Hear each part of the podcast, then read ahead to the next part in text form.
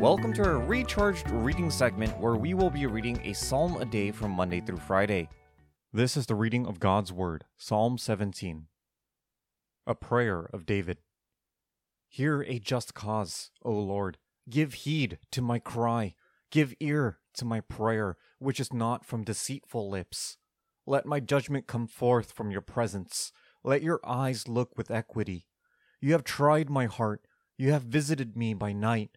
You have tested me, and you find nothing. I have purposed that my mouth will not transgress. As for the deeds of men, by the word of your lips I have kept from the paths of the violent. My steps have held fast to your paths. My feet have not slipped.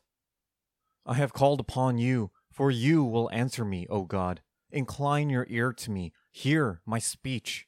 Wondrously show your loving kindness, O Savior of those who take refuge at your right hand, from those who rise up against them.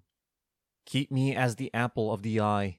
Hide me in the shadow of your wings from the wicked who despoil me, my deadly enemies who surround me. They have closed their unfeeling heart. With their mouth they speak proudly. They have now surrounded us in our steps. They set their eyes to cast us down to the ground. He is like a lion that is eager to tear, and as a young lion lurking in hiding places. Arise, O Lord, confront him, bring him low.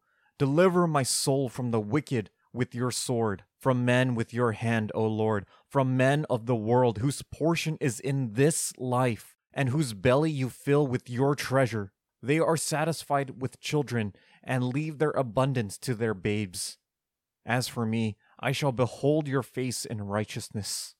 I will be satisfied with your likeness when I awake.